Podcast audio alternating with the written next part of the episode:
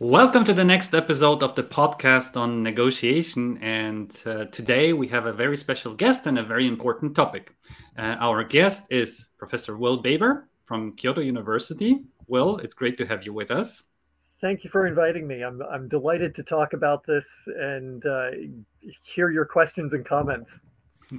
Yes, thank you. Uh, thank you for agreeing to speak uh, speak to our viewers, to our listeners. Uh, and the topic will be negotiating in teams. Uh, why we decided to choose this topic is actually quite obvious because, um, in addition to all these uh, countless instances when we negotiate for ourselves, on behalf of ourselves individually, uh, many complex business, diplomatic, political deals uh, are negotiated in teams. And uh, the question is uh, what is the optimal team setup? Does it make sense? What are advantages, disadvantages, and so on and so on? And these are the aspects that we will speak uh, um, uh, speak about today. Well, but before we do so, would you like would you like to say a few words about yourself? Uh, okay, I'll I'll try to be very brief though. um, I teach in Kyoto University in the Graduate School of Management, and one of my topics is negotiation. Uh, this is a uh, a topic that I first came to uh, about uh, 2010, and uh, was was not uh, didn't know anything really much about it until that time, and then immediately was bitten by the bug, and have been very involved with it since then. One of the first things that I did was go to the negotiation challenge in 2011 in Leipzig, and where I met Remy, where I met you and uh, all the other good uh, people, faculty, and researchers around that.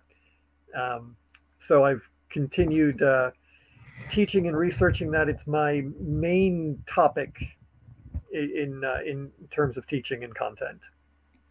Thank you. Well, it's great to have you with us. Oh, I didn't. Wow, I didn't. I didn't know that we've known each other for over ten years now. Um, yeah.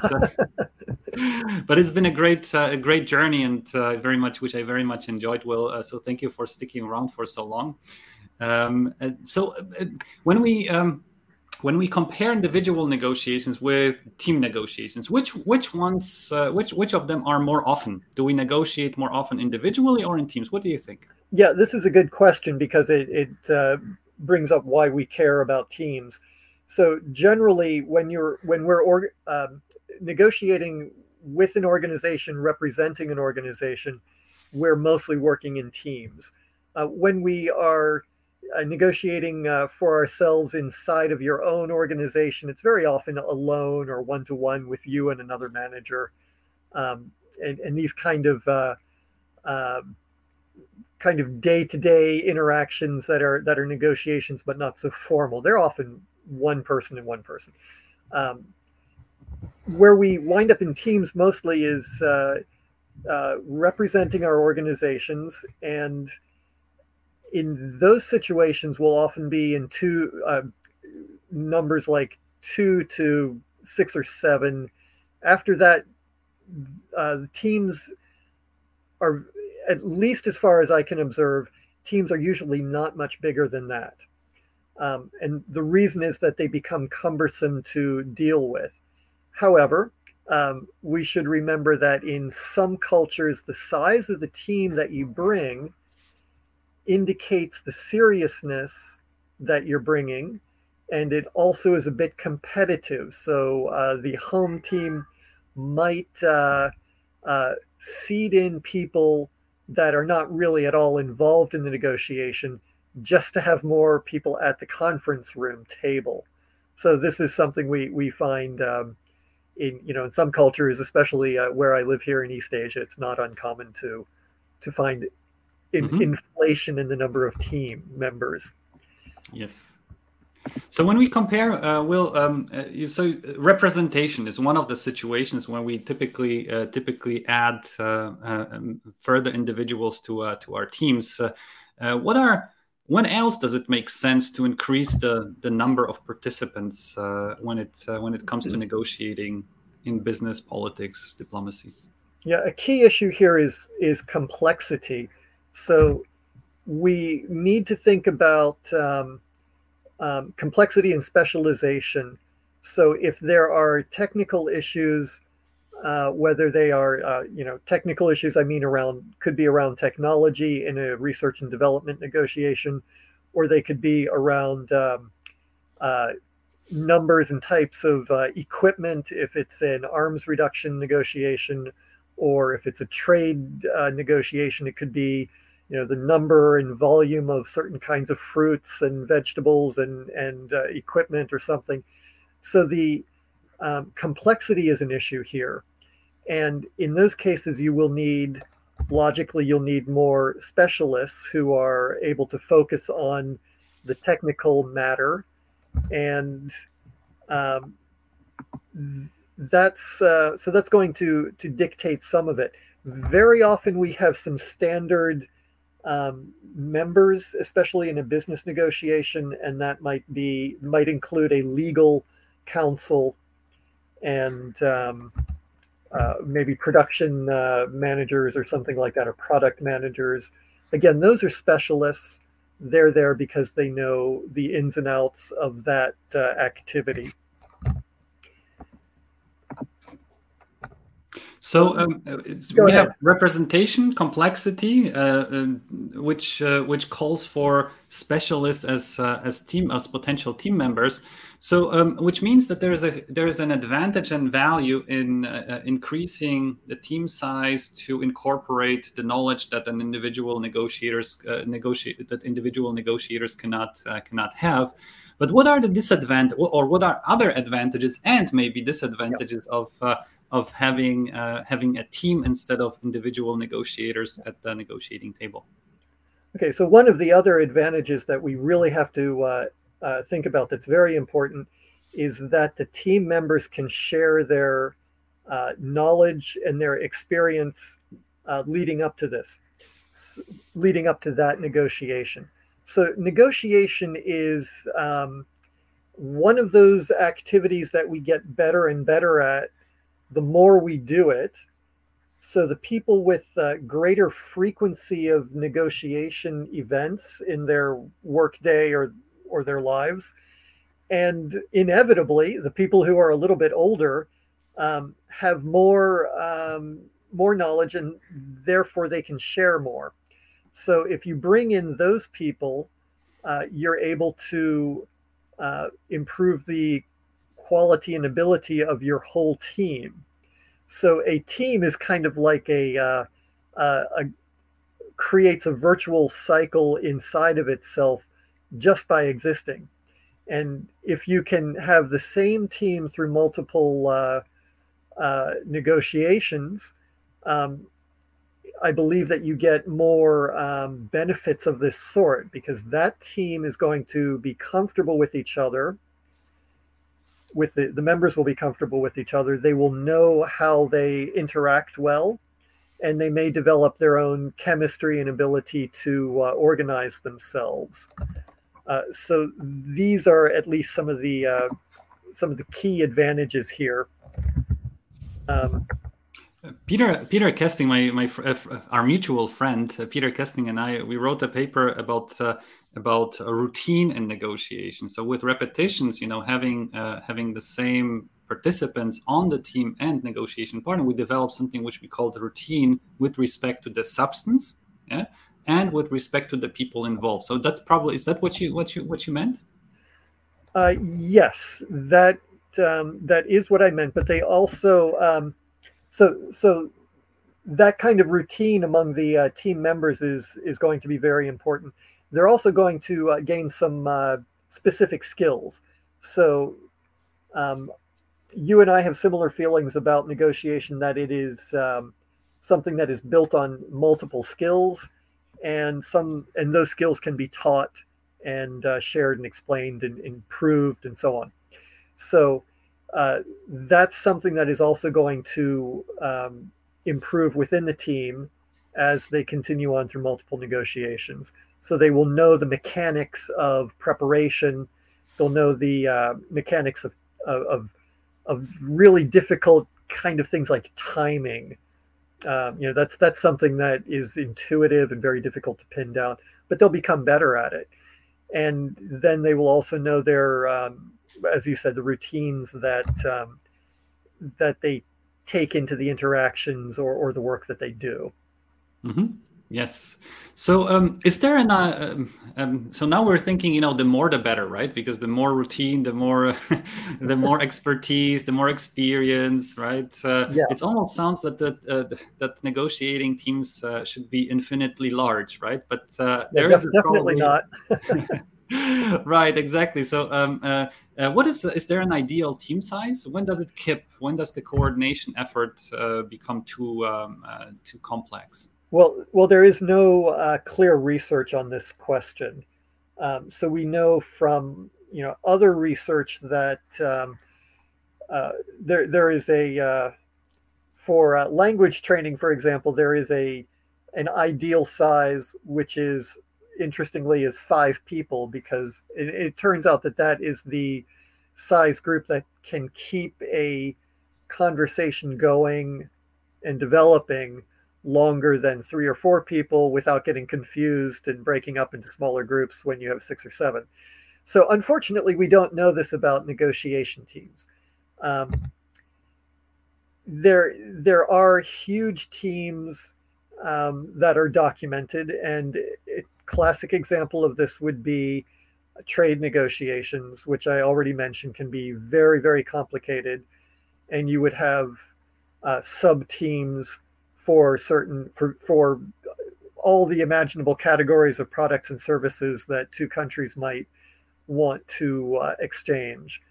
Um, so, in the case of of uh, multiple co- countries organizing a a large group uh, trade agreement, um, each country might bring you know 50 or more people to the event and so the, you know the the total number of people negotiating uh, can be very big, and the conference rooms can have large numbers of people or relatively small specialist groups.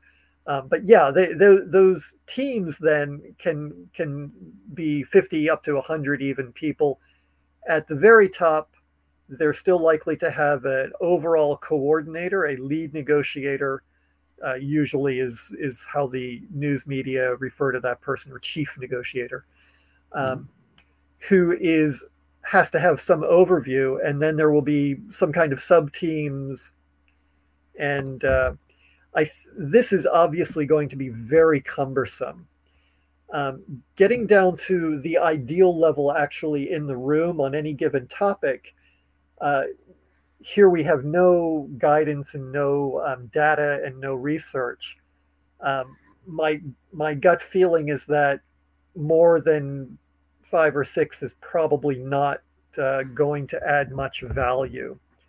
And if you do have more than that, you might consider uh, taking some of the special topics and working on them separately so that there is a uh, um, a smaller group talking at any given time.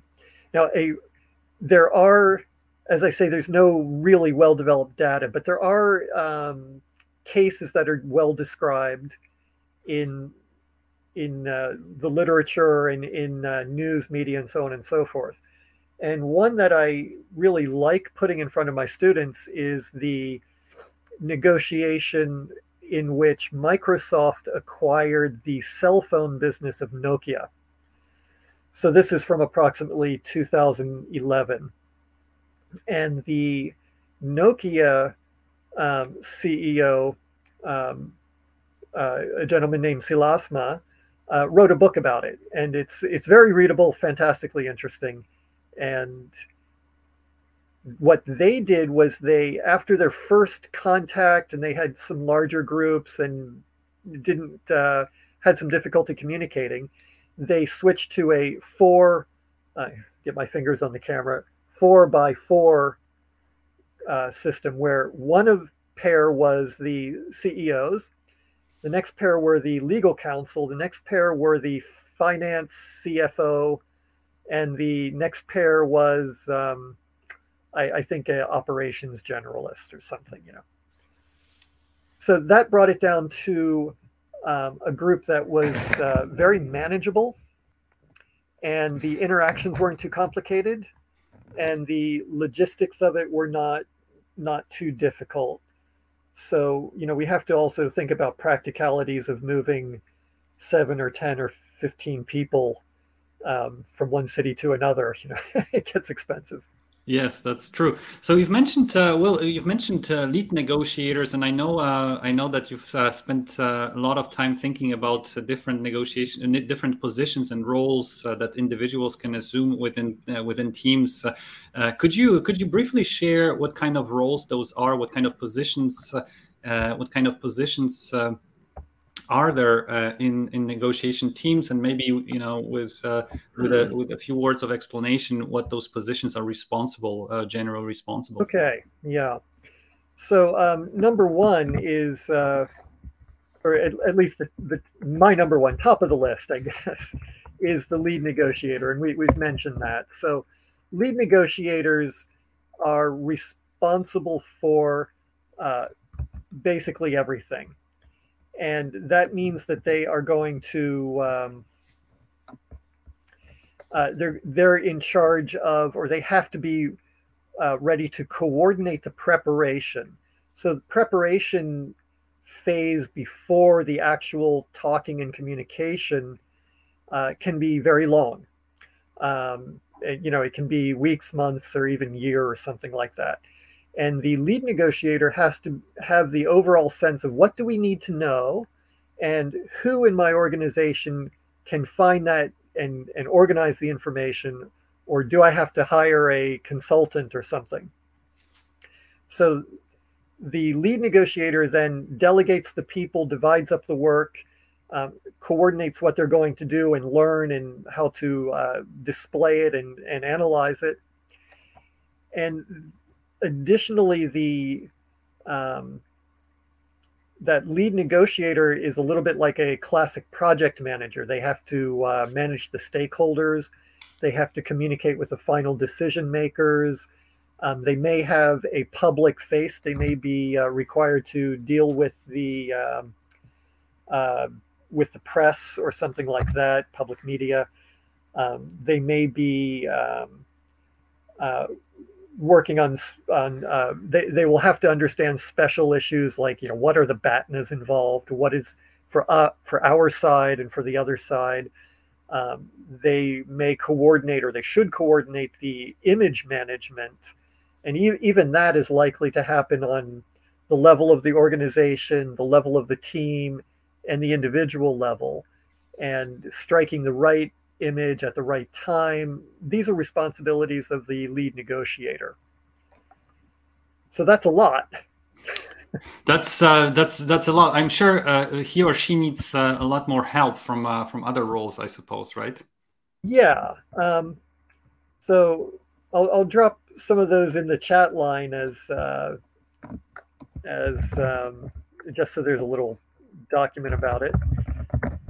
Um, this is one of the things that I like about uh, online uh, conversations and podcasts is you can use the chat line to reinforce what you what you're saying.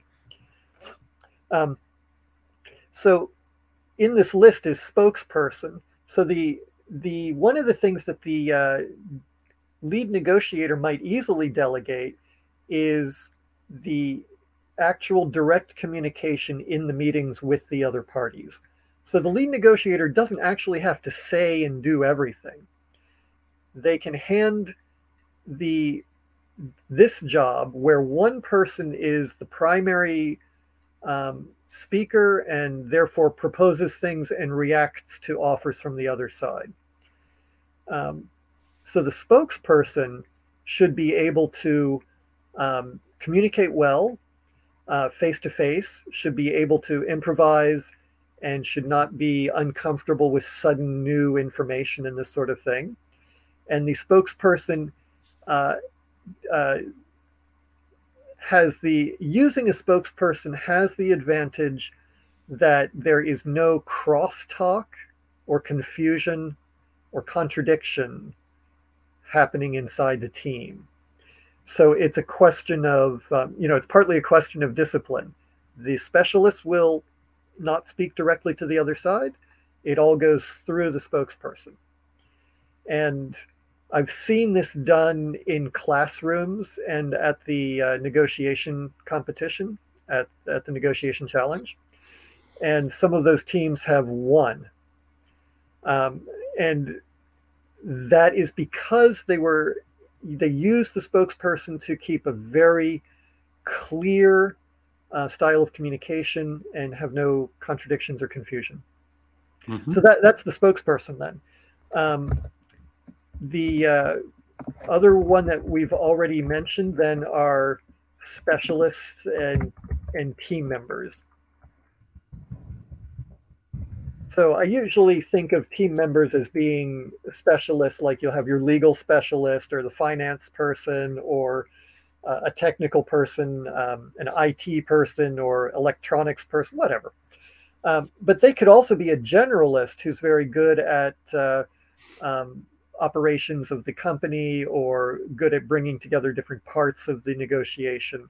So team members could be specialists or they could be generalists, but they're they're the team who is populating the table. So you know we might have you know your your lead negotiator in the room, maybe using a spokesperson, and a couple of uh, two, three, four team member specialist generalists there. And that's kind of what we think of as the the basic team. Mm-hmm. but there's more. There's more. There's more yeah.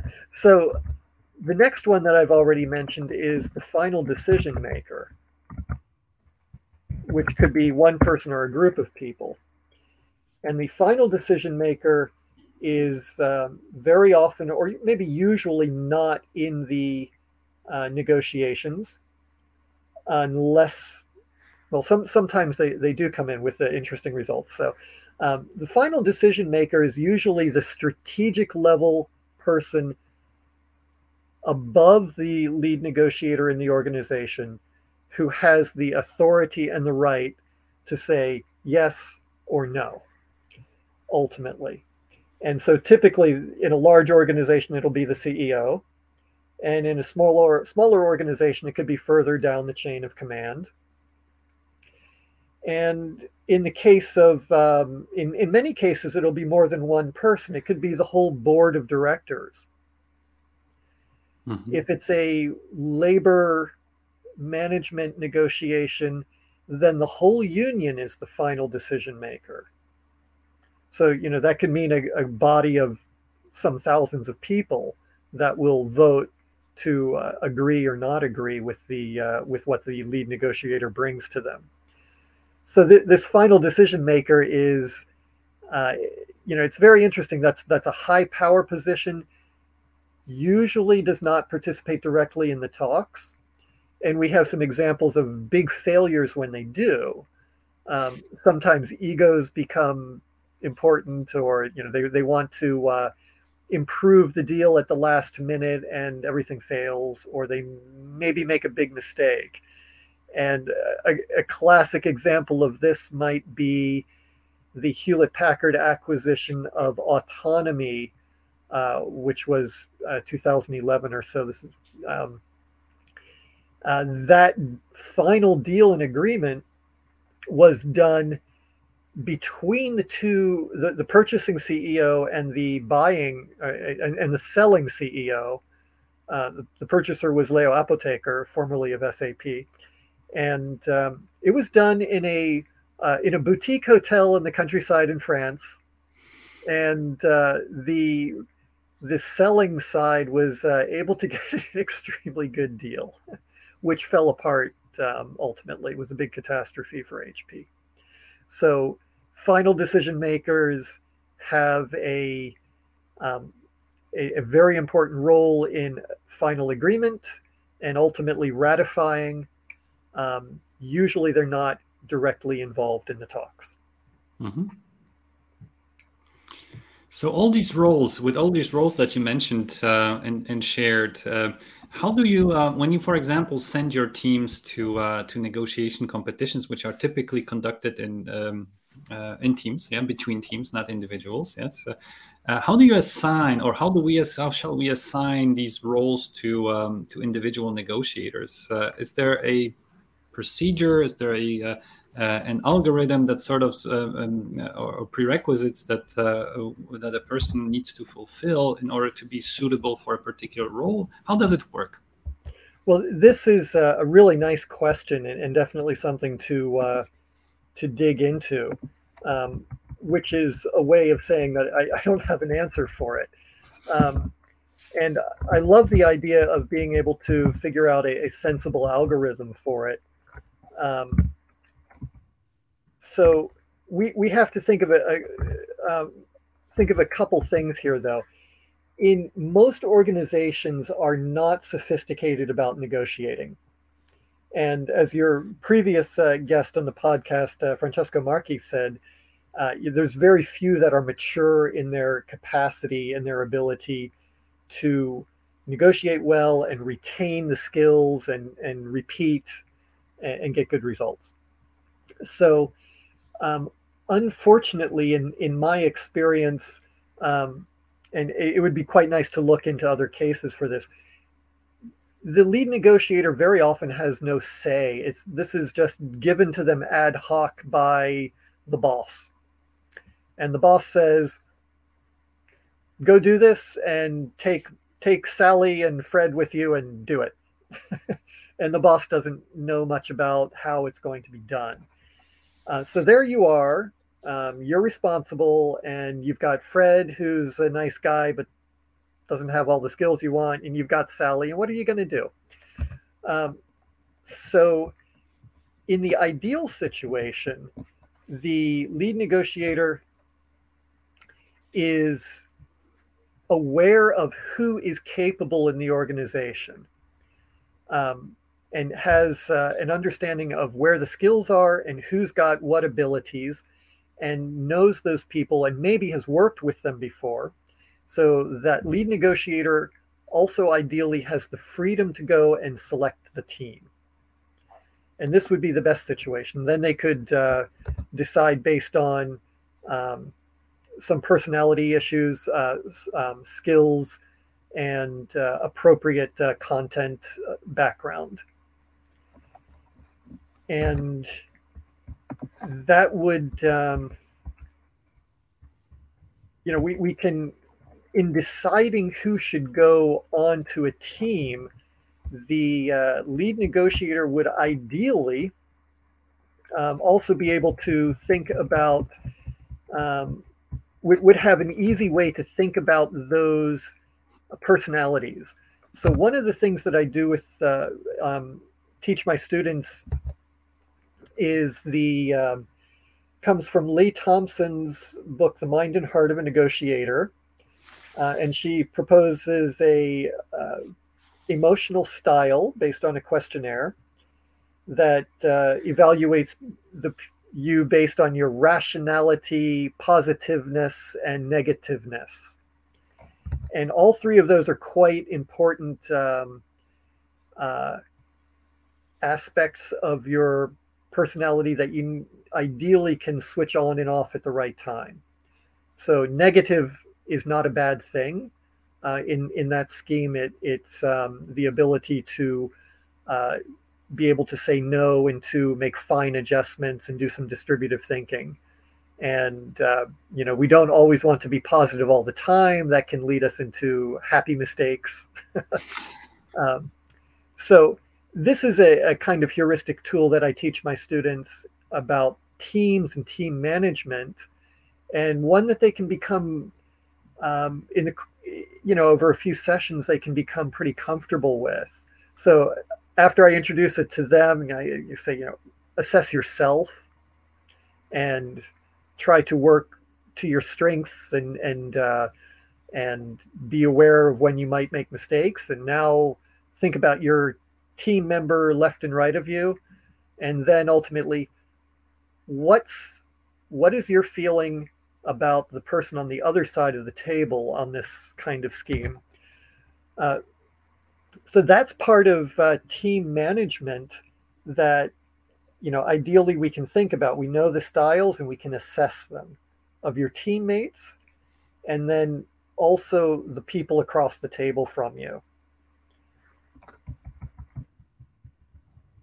so yeah, this this definitely means that the uh, a good negotiator has uh, a lot of different skills and tools and gets better and better at them mm-hmm. over time. I was wondering, well, uh, what's your opinion about uh, about the connection between uh, between the between the assignment of roles and the t- and team performance. Yes, uh, let me give you a, a, a, little bit more of a background to uh, uh to, to, what I mean. We noticed uh, we've noticed uh, during the negotiation challenge, during our negotiation competitions, uh, that teams typically that perform well are cover a wide spectrum of of um, negotiations, uh, negotiation trades. Yes. Uh, so, for example, you know, there's a fair deal of empathy that must be present at the table. There is um, a fair deal of uh, analytics that must be uh, that must be covered there, and there's also a fair deal of eloquence, communication skills slash rhetorics uh, that has to be represented. How is uh, how do you how do how would you first of all, how do you see this, and uh, what would be the connection between the skills and roles that uh, uh, that we've just discussed? Well, this is this is quite a good question. So, um, in the end, the, the, a good lead negotiator has all of this. So they've got the the right combination of the uh, of the three that you mentioned, and they also have some of the uh, uh, uh, the big five personality. Now we talk about the the six, the hexagon. Uh, one of them is you know openness and curiosity, um, and your your your um, lead negotiator needs to have as much of all of these as possible. The good negotiators generally, I'm willing to say, have a lot of curiosity and they also have the rhetorical ability rhetorical meaning the, the the the, speaking ability and motivation to ask question after question after question after question so this i'm convinced is um, this is also part of personality and unfortunately i don't have this as much as i would like to. Um, the negotiators that i've seen um, whether students or, or uh, in real life, the ones who are following up with another question and another question and another question are the ones who really develop the information and therefore they develop the the opportunities to uh, find solutions and to create new value and bring more into the negotiation. Mm-hmm. Uh, so, if there was any one thing that I would want most of all, it would be that rhetorical ability to to uh, to ask narrow questions at the right time and open questions at the right time, and to continually bring that information out. So let us continue with asking, practicing asking questions. so how does uh, um, uh, let's pick a little bit on on the role of the of the of the, of the lead negotiator, which we've um, uh, we've um, uh, mentioned uh, quite extensively. Um, I was thinking uh, in terms of leadership of a negotiating team. Yes, how does this how does this work right? Lead negotiator does not only have the responsibility of leading the negotiation itself yeah, but also has to somehow lead the team and that's negotiating practi- uh, practically on the same same uh, same part same side of the negotiation table yeah. How does leadership uh, work in negotiating teams? Yeah um, leadership here has to work um, so the, the the the lead negotiator should be able to do all or almost all of these many many tasks um, it has to at least know that they exist and what they are uh, but the lead negotiator can delegate as much as they uh, uh, quite a lot, nearly all of it, to the people on the team if they have the skills. And if there's time, you know, the lead negotiator can train them appropriately. Um, so this means that the lead negotiator can take some of the uh, um, leadership styles that we know about from from leadership uh, uh, uh research and that means they can take a, a servant leadership uh, point of view where they are uh, supporting the team by taking away the obstacles that the team might face. Uh, they can take uh, on a transformative leader kind of uh, approach where they are um, nurturing and building up the team members so that they become uh, better and more capable and, and, so on and so forth and and other uh, leadership approaches.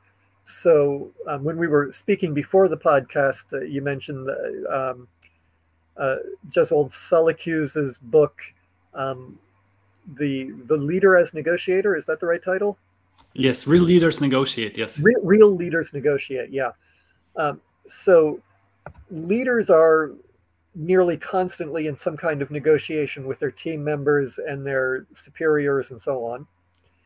Um, but actual negotiators uh, can take on this style of leadership that suits that person or suits the team. Mm-hmm.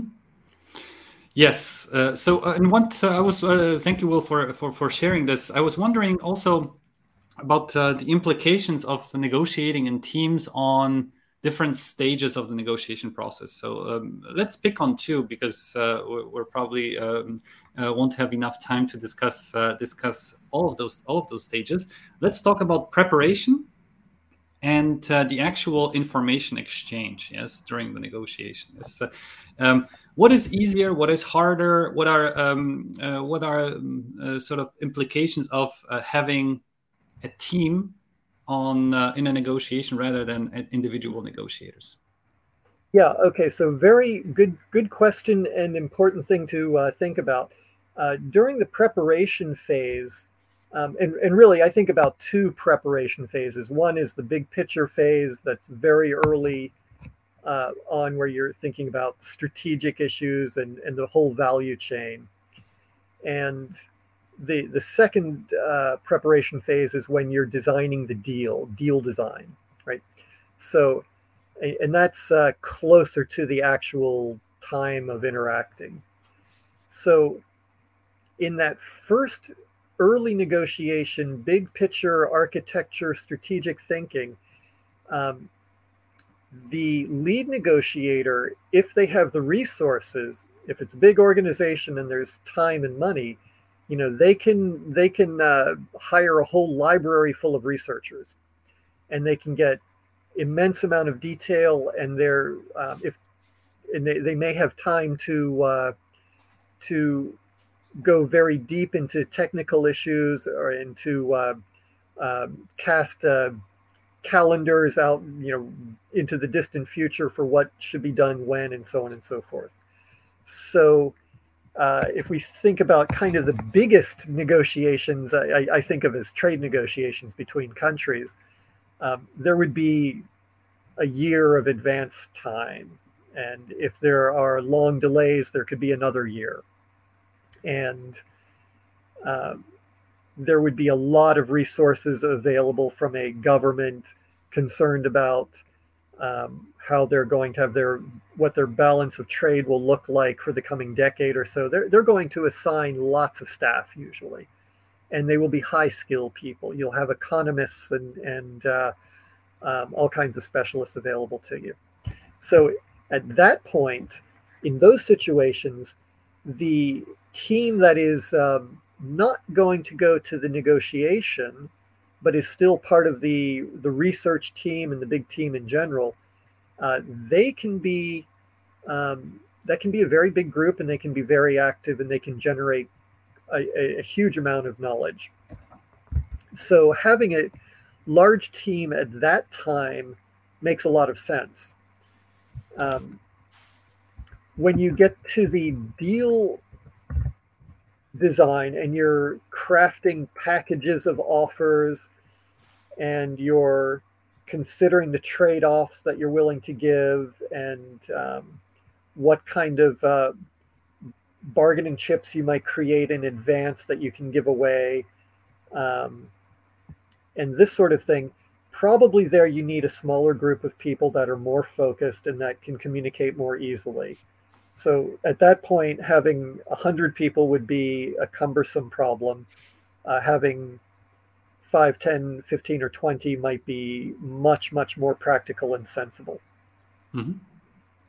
Then when you go to the to the actual interacting with the uh, counterparties and you're exchanging information, um, you, we like to think of this as face to face at a table, but very often, of course, it's it's going by your messaging and your your email and short phone calls and so on. You know, when that starts, then we're down to the kind of team that we talked about earlier in the podcast, where you know three to seven might be somewhere in the ideal, depending on complexity and, and the issues and so on. Mm-hmm. Yes, so it's uh, it's probably um, you know having a team. Uh, if if I may if I may um, attempt to summarize uh, uh what I've learned uh, today as uh, and, and, in preparation for for our talk, negotiating in teams in terms of preparation probably increases the complexity of the preparation and coordination process yeah, before the negotiation and at the table. Yeah?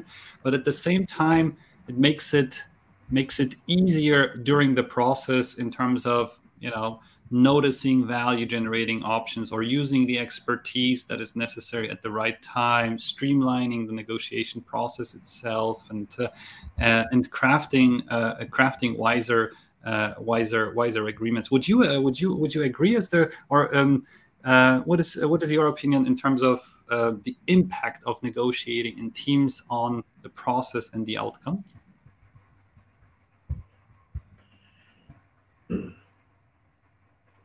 Yeah, so I, I think if we have a team, we're likely to be able to avoid um, uh, mistakes. So you know everybody makes mistakes, and if it is a an important strategic negotiation, they can be catastrophic. So you know fundamentally, the uh, mistakes were made in the Hewlett Packard autonomy negotiation, and frankly, we we can we can. Uh, I have kind of a hobby of uh, looking through the news media for negotiation errors.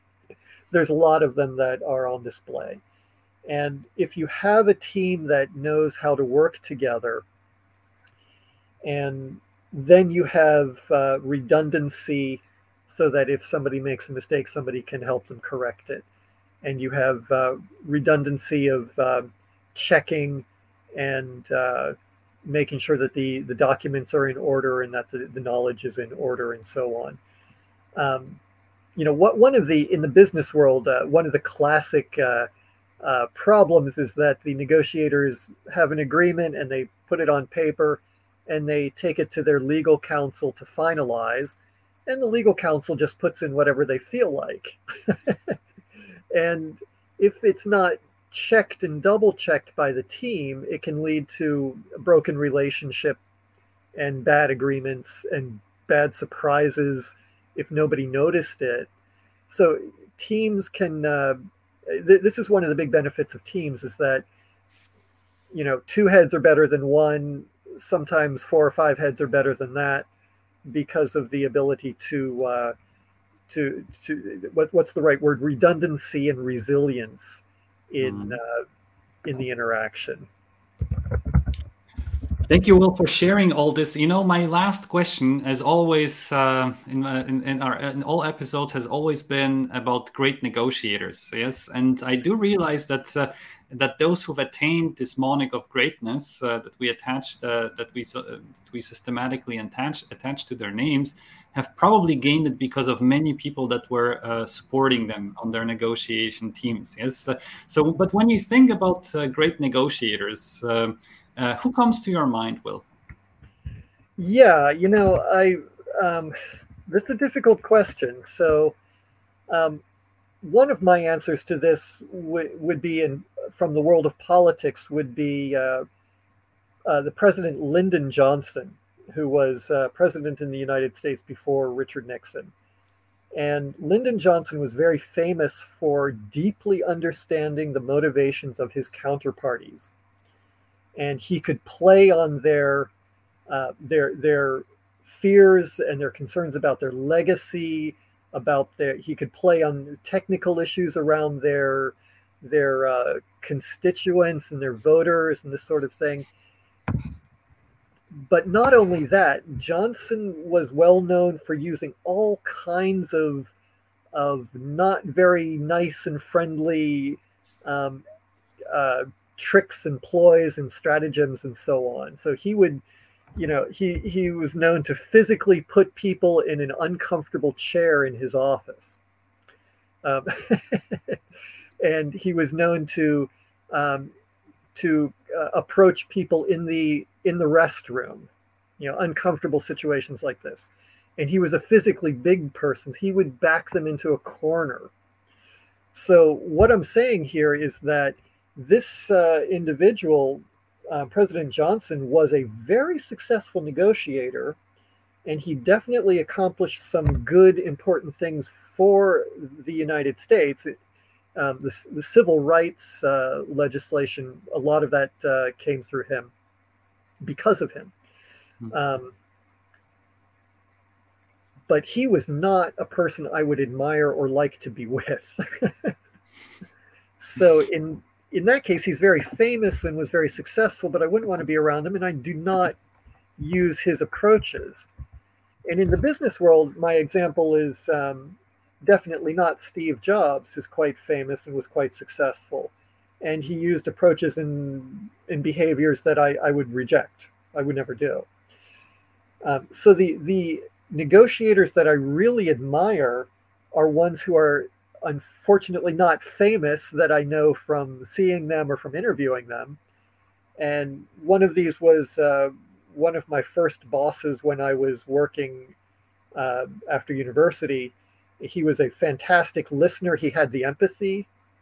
Um, he had the rhetorical ability to uh, get information and develop information and create mutual uh, um, solutions, even in situations where the company was uh, uh struggling to make money or where his partner, who was a totally different personality, was pressuring him, you know, maybe literally in the you know on the telephone.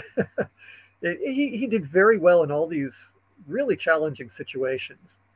And another one that I like respect very much is um, is an older gentleman that I've interviewed a number of times and brought to my classrooms, who works for um, Asian Development Bank and for JICA and some other development organizations and he has an immensely marvelous ability to present himself in a non-threatening and constructive way even in quite difficult situations when he was uh, for example when he was working in in afghanistan and uh, there were some very serious threats around him and to his uh, to his office and so on.